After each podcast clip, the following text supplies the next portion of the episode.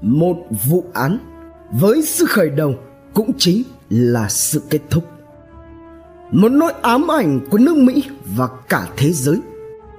Một kẻ gây án vô cùng đặc biệt với cuộc đời và những tội lỗi trời không dung, đất không tha, khó có thể mô tả, diễn đạt hết bằng lời.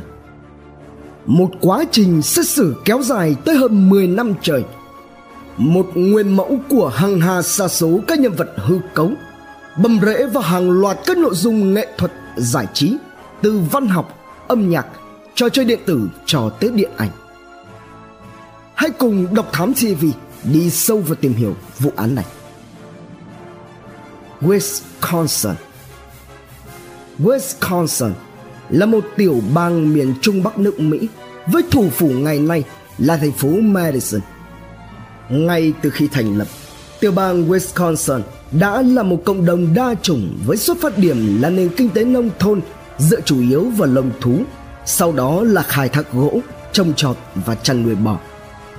Vào cuối thế kỷ thứ 19, quá trình công nghiệp hóa bắt đầu diễn ra ở tiểu bang này tại vùng Đông Nam với Milwaukee nổi lên là một trung tâm chính. Ngày nay, Wisconsin được biết đến nhiều nhờ vào nghề sản xuất phô mai và ngành công nghiệp Nam Việt quất lớn nhất nước Mỹ. Không những thế, nơi đây còn tọa lạc Harley Davidson Museum, nơi có thể cho bạn biết được tất cả mọi thứ xung quanh dòng xe máy đắt giá và đầy chất lãng du Harley Davidson. Trong mắt của bạn bè quốc tế, Wisconsin có thể không nổi tiếng như New York, California hay Florida. Thế nhưng với vị trí địa lý nằm bên bờ Tây của hồ Michigan đã mang lại cho nơi đây những cảnh quan tự nhiên tươi đẹp làm say lòng biết bao thế hệ du khách thập phương ngay từ lần đầu tiên đặt chân đến thăm. Hàng năm, hễ cứ vào mùa thu tới lại là thời điểm thu hoạch Nam Việt quất. Du khách có thể lái xe dọc theo con đường cao tốc Cranberry dài hơn 80 km để ngắm nhìn những đầm Nam Việt quất nhuộm đỏ cả một vùng. Thanh bình, êm đẹp và rạng rỡ là thế. Nhưng cũng chính ngay tại vùng đất này đã từng xảy ra một vụ án kinh thiên động địa, được liệt vào hàng kinh điển, bao phủ những ngày tháng đen tối trong lịch sử tư pháp Wisconsin nói riêng và nước Mỹ nói chung. Tất cả xuất phát từ một gia đình nọ từ cuối thế kỷ thứ 19.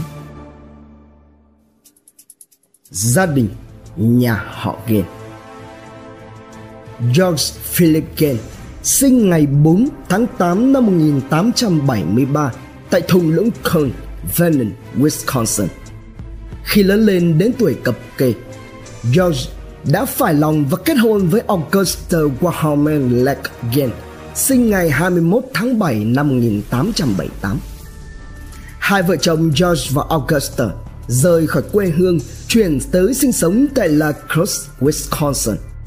Ngày 8 tháng 1 năm 1901, họ chào đón đứa con đầu lòng của mình có tên là Harry George Gant.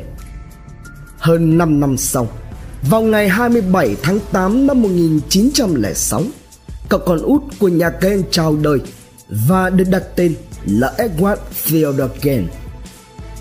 Ban đầu, George Gant làm đủ thứ nghề để có thể kiếm sống, từ thợ mộc, thợ thuộc gia cho tới nhân viên bán bảo hiểm.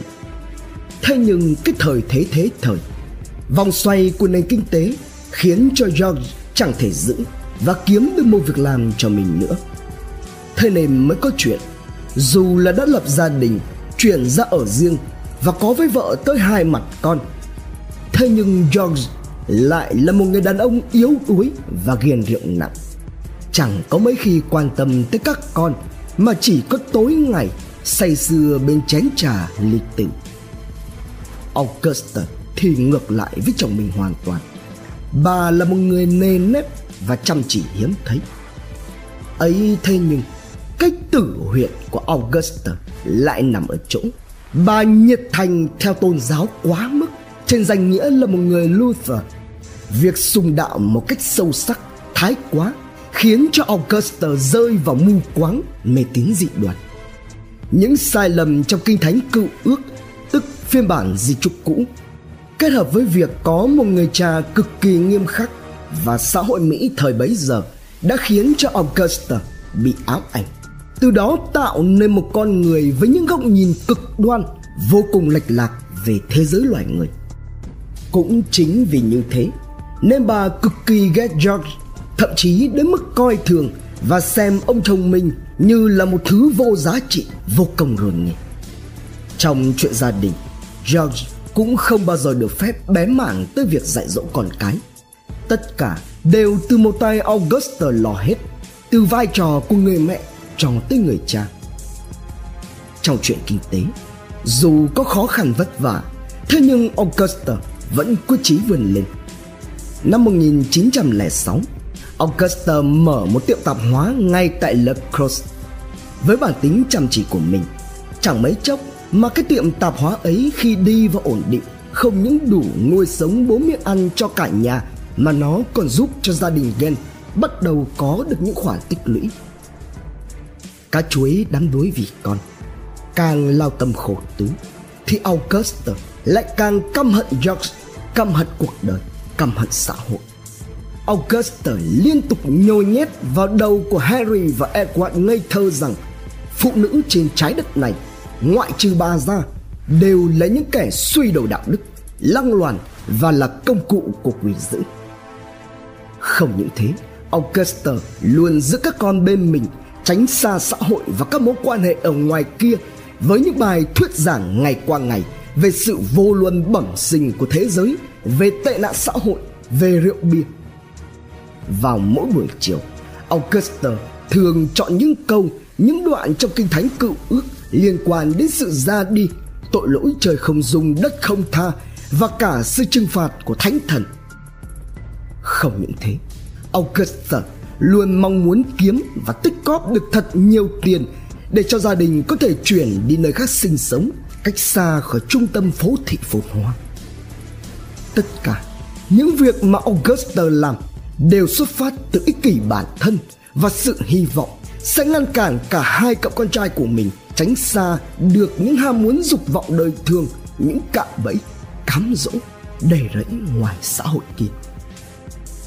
Thế rồi một trong những mơ ước của Augusta đã thành sự thật. Đó là vào năm 1914 gia đình nhà họ Gen chuyển tới một trang trại rộng 195 hecta ở thị trấn Plainfield thuộc quận Walsara, Wisconsin tránh xa khỏi mọi thứ có thể ảnh hưởng đến Henry và Edward khi mà người hàng xóm gần nhất của họ cũng cách trang trại nhà Ken tới cả cây số.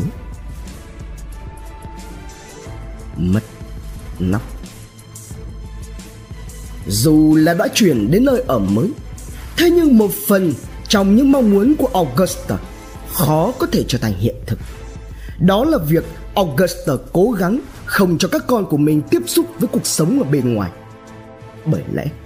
Vốn dĩ thì điều đó đã là một điều không thể vì Harry và Edward còn phải đến trường đi học hàng ngày như là bao đứa trẻ trong độ tuổi tới trường khác.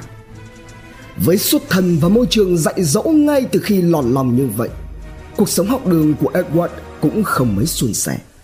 Cậu không có bạn.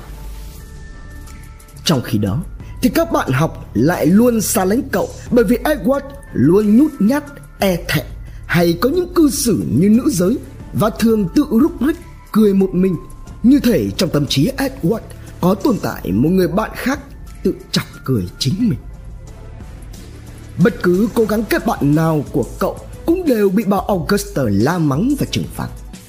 Thế nhưng xét về mặt học lực thì Edward lại được xếp vào hàng học khá tốt. Không những thế, cậu luôn chứng tỏ được thiên phú xuất sắc của mình ở môn đọc, luôn đạt điểm cao tới chót vót, đặc biệt tỏ ra thích thú với những tác phẩm phiêu lưu và tạp chí viễn tưởng. Hễ cứ đi học về là Edward lại như cách ly với cả xã hội ở rịt lại trong trang trại nhà mình.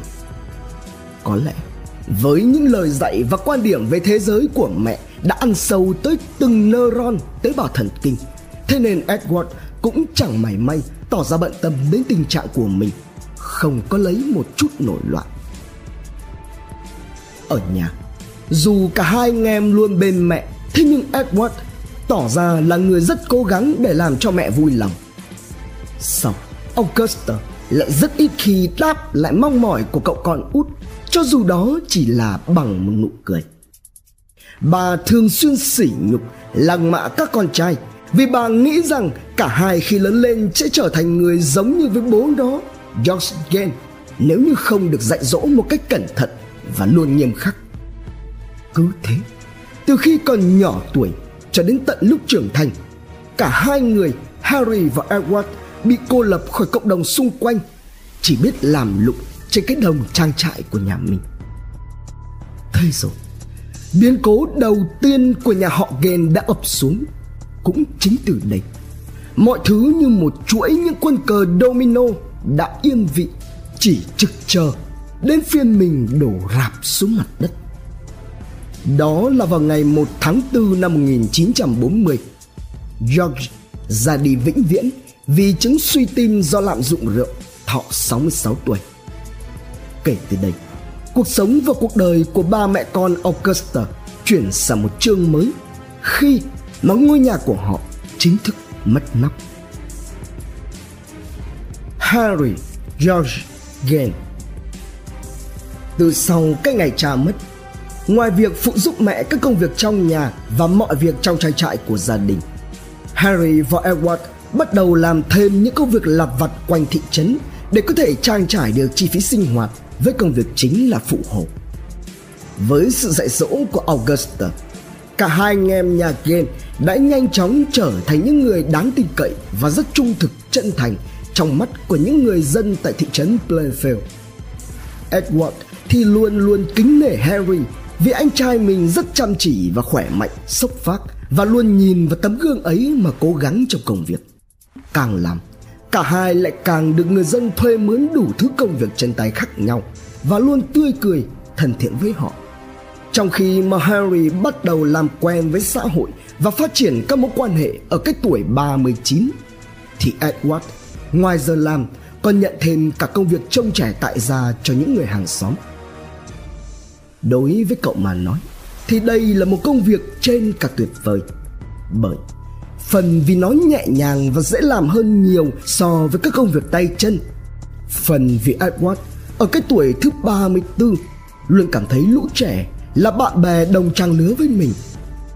Mỗi lần đến trông trẻ là cậu lại tâm sự, trò chuyện và chơi đùa với chúng rất nhiều. Điều đó càng làm cho Edward có được cảm tình từ các bậc phụ huynh trong thị trấn hơn. Nhưng lại không có một ai nhận ra đó thực sự là một biểu hiện tiêu biểu cho thấy trí tuệ, cảm xúc, mọi khía cạnh tâm lý của Edward phát triển một cách không bình thường. Về phần Harry, sau những ngày tháng khám phá thế giới, anh bắt đầu hẹn hò và có mối quan hệ qua lại với một bà mẹ đơn thân đã có hai con. Dần dà, tình cảm ấy lớn lên. Harry bắt đầu tính đến chuyện chuyển đến sống cùng với người yêu của mình và lên kế hoạch rời khỏi nhà. Nhưng cũng chính những giây phút ấy, Harry cảm thấy thật sự không yên tâm về Edward. Một phần hai anh em đã gắn bó nửa đời người với nhau quanh quẩn bên mẹ phần là vì anh thấy edward vẫn cứ quấn lấy mẹ như là một đứa trẻ chẳng chịu tiếp xúc với bất kỳ ai phần nữa là vì edward với vẻ ngoài mảnh mai gầy gò và đôi má hóp harry luôn lo lắng cho sức khỏe của em trai để giải tỏa những nỗi băn khoăn trong lòng harry đã quyết định hành động một mặt hễ cứ khi nào không có mẹ bên cạnh là Harry lại chỉ ra cho Edward thấy được những điểm chưa được của mẹ mình. Một mặt khác, anh mang những nỗi lo lắng của mình để nói với mẹ. Thế nhưng, mọi nỗ lực của Harry đều bất thành. Đối với Edward, điều mà anh thấy ở cậu em trai chỉ là sốc và buồn rầu sau những lời nói của mình. Còn đối với mẹ, thì bà Augusta cho rằng những câu chuyện, những lo lắng của Harry toàn là điều vớ vẩn linh tinh xuất phát từ sự bất đồng quan điểm nên giữa harry và mẹ đã có đôi lần tranh luận với nhau và đây mới thực sự làm cho edward cảm thấy cực kỳ tổn thương. Không như anh trai, cậu tôn thờ mẹ mình như là một vị chúa sống và tất cả những gì mà harry làm cho tới lúc này không còn là một người anh, một tấm gương sáng để cho edward noi theo nữa, mà đó chỉ là một con người hỗn láo. Ngạt khí. Thế rồi, tiếp tục một quân domino nữa của nhà họ Gates đổ xuống. Đó là vào ngày 16 tháng 5 năm 1944 Harry và Edward cùng nhau đi đốt thảm thực vật đầm lầy trong trang trại nhà họ. Thế nhưng, chỉ một chút sơ ý của hai anh em đã khiến cho ngọn lửa vượt khỏi tầm kiểm soát và lan tới những nơi khác. Dần ra cả một đám cháy lớn bao trùm cánh đồng ngoài của trang trại nhà họ game bùng lên rừng rực giữa trời. Không muốn chứng kiến cái cảnh miếng cơm manh áo của cả gia đình bị thiêu rụi. Edward và harry đã liều mình chiến đấu với sức nóng lên tới hàng ngàn độ, lao vào rồi chia nhau ra để dập lửa. Trong khi mải miết giành giật lại lấy từng mét vuông đất, bóng tối ụp xuống từ khi nào và edward thì chẳng còn nhìn thấy harry đâu nữa. Khi mà mặt trời lặn thì cũng là lúc sở cứu hỏa địa phương có mặt. Rất nhanh, cho tới cuối ngày, đám cháy đã được dập. Thế nhưng, công việc lại chưa dừng lại ở đó. Harry đã mất tích. Lập tức, một công cuộc tìm kiếm ngay trong đêm được mở ra. Với những chiếc đèn lồng và đèn pin trên tay, họ gọi cái tên henry vang vọng cả một vùng. Lạ lùng hơn, hoặc là linh cảm huyết thống chính nhóm tìm kiếm do Edward dẫn đầu lại là nhóm tìm thấy Harry đầu tiên nhưng sự phát hiện này vĩnh viễn khiến cho bà Augusta mất đi một người con trai. Còn Edward thì sẽ không bao giờ còn anh trai nữa. Bởi vì Harry được tìm thấy trong tình trạng đã mất nằm sõng xoài trên mặt đất. Rất nhanh chóng, hiện trường được bảo vệ và công tác khám nghiệm được tiến hành. Kết quả báo cáo cho thấy sự ra đi của Harry có nhiều điểm nghi vấn và hết sức bí ẩn. Thứ nhất, Harry đã đi được một khoảng thời gian trước khi được tìm thấy. Không có dấu hiệu bị bỏng hay do khói, lửa gây ra. Điều thứ hai, đó là vị trí tìm thấy Harry là khu vực cách xa đám cháy. Thứ ba, trên đầu có một số dấu vết bẩn tím. Tuy nhiên, với hàng loạt các câu hỏi chưa lời giải đáp như vậy nhưng cảnh sát địa phương lại nhanh chóng kết luận, nguyên nhân của Harry là do ngạt khí, thiếu oxy cung cấp cho cơ thể phát sinh từ nhịp thở bất thường. Và giả thuyết được đặt ra, đó là một vụ tai nạn. Tiếp đó, chính quyền địa phương đã chấp nhận giả thuyết không có bất cứ cuộc điều tra chính thức nào hay là công tác nghiệm thi cụ thể chuẩn chỉ được tiến hành. Mọi nghi ngờ về kẻ gây án đều được phá tan bởi hơn hết không có bất cứ lấy một ai tin rằng Edward e thẹn, nhút nhát ấy. Lại có khả năng làm điều vô nhân tính đến như vậy với bất cứ ai. Đặc biệt, đó lại là anh trai ruột của mình. Augusta. Sau ngày mà Harry ra đi, cả trang trại rộng lớn chỉ còn lại hai mẹ con bà Augusta. Và hơn hết, Edward chỉ còn lại mỗi mẹ mình là người bên cạnh để trò chuyện, chia sẻ những buồn vui. Nhưng mọi chuyện lại không êm ả và dễ dàng như đã từng đến như vậy. Không lâu sau cái ngày đau buồn ấy, bà augusta bị đột quỵ, khiến bà trở nên khó khăn trong việc đi lại, di chuyển.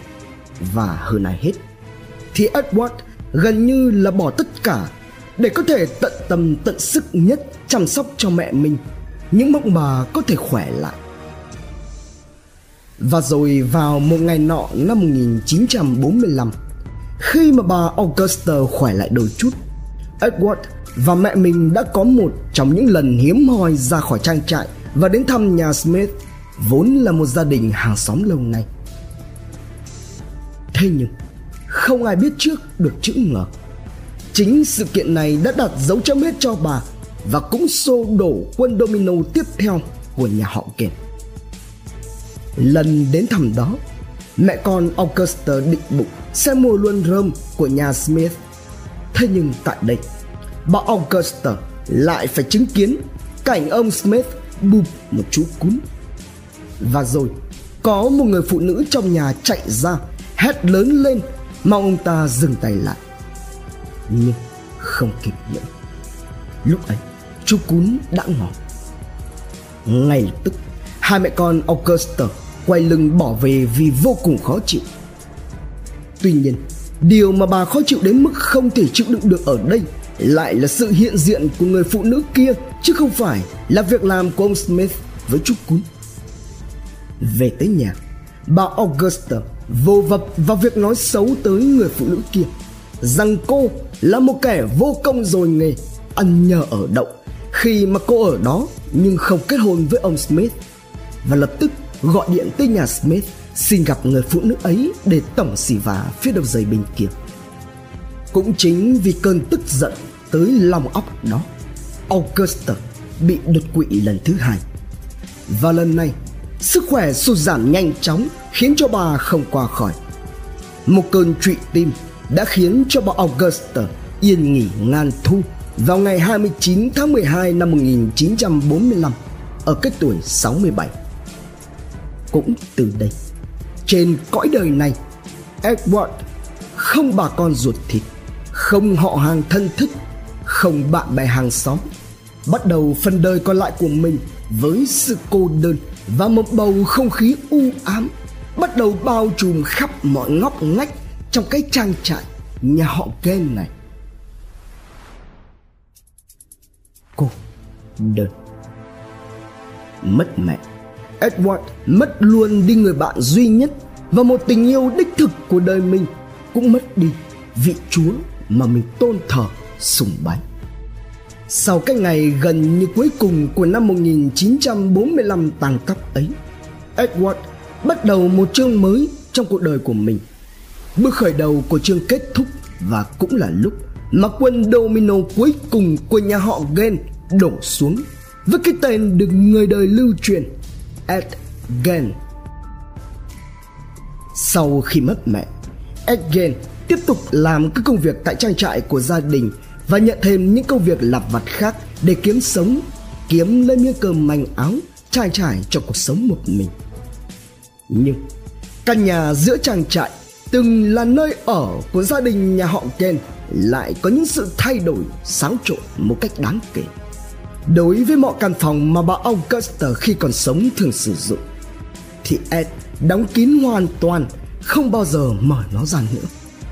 Mọi đồ vật mà bà Augusta khi sống còn dùng, Edward cũng không bao giờ động vào vì Ed nghĩ đó là hành động thể hiện sự tôn kính đối với mẹ của mình, người mà Ed yêu thương nhất. Ed không còn ở trong phòng của mình nữa mà thay vào đó cậu lùi về sử dụng duy nhất một căn phòng nhỏ cạnh nhà bếp, làm cái nơi nghỉ ngơi, sinh hoạt. Kéo theo đó là sự xuống cấp tôi tàn và bẩn thỉu lộn xộn quanh căn nhà. Ngoại trừ những nơi mà Ed niêm phong lại. Từ năm 1946 kéo dài tới năm 1956 Ed bán dần đi thửa đất, rộng 80 mẫu Anh, tương đương khoảng 32 hecta thuộc sở hữu của Henry. Cũng từ năm 1951, nhờ vào siêng năng chăm chỉ làm việc mà Ed đã được chính phủ Mỹ cấp tiền trợ cấp nông trại. Tâm thần Càng ngày, Ed càng thu mình lại và bung lụa với sở thích cũng như là điểm xuất sắc cái thời còn đi học của bản thân. Đó là việc đọc. Ed đã dành nhiều tiền bạc và thời gian để đắm mình vào các con chữ, các câu chuyện. Những cuốn tạp chí về giải phẫu, những câu chuyện phiêu lưu kỳ bí, những nội dung về những kẻ ác thú tiêu hóa đồng loại của mình hay chi tiết khủng khiếp về Đức Quốc xã là những thứ mà Ed ngấu nghiến. Ed tiêm nhiễm vào đầu của mình những thứ kỳ quái nhất. Và rồi Ed Gen bị ám ảnh bởi những câu chuyện huyền bí nhất, găm chúng vào đầu rồi đi kể lại cho lũ trẻ trong thị trấn nghe. Ngoài ra, thiện ác còn đam mê vô độ với những mẩu tin có người qua đời trên nhật báo địa phương. Hễ cứ có người phụ nữ nào ra đi ở địa phương, là Ed lại nắm rất rõ như nằm trong lòng bàn tay. Và rồi, Ed như thể bị cái gì đó dẫn dắt. Ed bắt đầu đi đào những người phụ nữ ấy lên rồi đem về nhà. Trong khoảng thời gian từ năm 1947 đến năm 1952, tổng cộng Ed đã tới Nghĩa Trang địa phương 40 lần vào lúc giữa đêm trong trạng thái mà chính Ed cũng không lý giải được, chỉ ngắn gọn ở hai chữ mê man. Trong đó có khoảng 30 lần Ed tự cho rằng mình đã bàng hoàng sực tỉnh giữa cái nơi lạnh lẽo đó rồi chạy thẳng về nhà. Còn 10 lần còn lại, Ed đã hành hạ tới 9 cái huyệt của những người phụ nữ trung niên mà chính Ed cho rằng họ có các đặc điểm về ngoại hình gần giống với mẹ của mình, bà Augusta. Ed mang họ về nhà, làm theo những gì học hỏi được từ các tạp chí về giải phẫu, lấy da của họ và những phần cốt khác, biến chúng trở thành đồ vật để sử dụng. Ed rất có hứng thú với núm, bầu và phần dưới vì Ed cho rằng người phụ nữ là người vốn dĩ mang trong mình tiềm ẩn một sức mạnh to lớn có thể điều khiển được người đàn ông giống như là mẹ mình trước đây. Cứ như thế, Ed ngày càng nhung nhớ về mẹ và Ed mong ước mẹ sẽ sống lại. Để hồi sinh được bà Augusta và thỏa mong ước của mình, Ed bắt đầu tạo ra một bộ đồ phụ nữ làm từ những thứ mà Ed lột và lấy của những người trung niên xấu số để rồi biến chính bản thân trở thành mẹ mình chui vào bà ẩn dưới lớp da theo đúng nghĩa đen. Bên cạnh đó không kể tới những thứ bị ám ảnh và hứng thú thì Ed còn có sở thích sưu tầm cả các phần khác của người đặc biệt là đầu có lần một cậu trai 16 tuổi có bố mẹ là bạn của Ed đã tới thăm trang trại của Ed Gain để chơi bóng và xem phim. Cũng ngay tại đây, Ed đem ra khoe với cậu thanh niên ấy bộ sưu tập của mình trong phòng ngủ với lời nói dối rằng đây là những di vật được gửi tới mẹ từ Philippines bởi một người anh họ từng phục vụ trên các hòn đảo trong Thế chiến thứ hai. Nhìn thấy những thứ đen xì, teo tóp và chết khiếp ấy, những dự cảm chẳng lành bắt đầu xuất hiện trong suy nghĩ của chàng trai trẻ. Do đó, cậu đã quyết định đem kể lại câu chuyện này với mọi người trong thị trấn Tuy nhiên, những lời kể của cậu ngay lập tức bị coi là nhảm nhí và đương nhiên là thật khó để có thể tin được những gì tương tự như vậy lại đang xảy ra ở vùng đất xưa này vốn yên bình này. Lại càng khó tin hơn nữa khi mà đó là Ed, một con người hiền lành như cục đất, nhút nhát, chăm chỉ và siêng năng. Thậm chí không chịu để bị người khác cho là kẻ bịa chuyện Cậu thanh niên ấy đã dẫn tới tận hai người đàn ông tới hẳn trang trại của Ed để tận mắt nhìn thấy những gì mà cậu đã chứng kiến. Xem xong, họ lại chỉ cho đó đơn giản chỉ là những hình nộm mà Ed làm ra để dành cho lễ hội Halloween mà thôi. Điều gì sẽ chờ đợi Edward Theodogen vốn được tất thảy mọi người xung quanh cho là một kẻ yếu ớt, nhút nhát ở quãng đường đời phía trước khi mà Edward đã mất đi tất cả người thân. Những tội lỗi với người đã khuất của Edward liệu sẽ được đưa ra trước ánh sáng công lý? Và Edward còn thực hiện những điều khủng khiếp này đến bao giờ nữa? Có ai thực sự trở thành nạn nhân của Edward hay không? Đón xem phần 2 tại Độc Thám TV. Trân trọng cảm ơn quý khán thính giả đã theo dõi subscribe, ấn chuông đăng ký để cập nhật những video mới nhất. Like, share, chia sẻ tới nhiều người hơn. Comment những suy nghĩ, ý kiến, bình luận của bạn hay những gợi ý, đóng góp để chúng tôi được hoàn thiện hơn. Độc Thám TV, hai ngày một số vào lúc 21 giờ. Nguồn tham khảo và tổng hợp Prime Library, Newspaper, Men's News Daily, Biography, Ancestry, Fidel Grave, Mystery Unsolved, VN Express, Vietnamnet cùng nhiều nguồn khác từ Internet. Độc Thám TV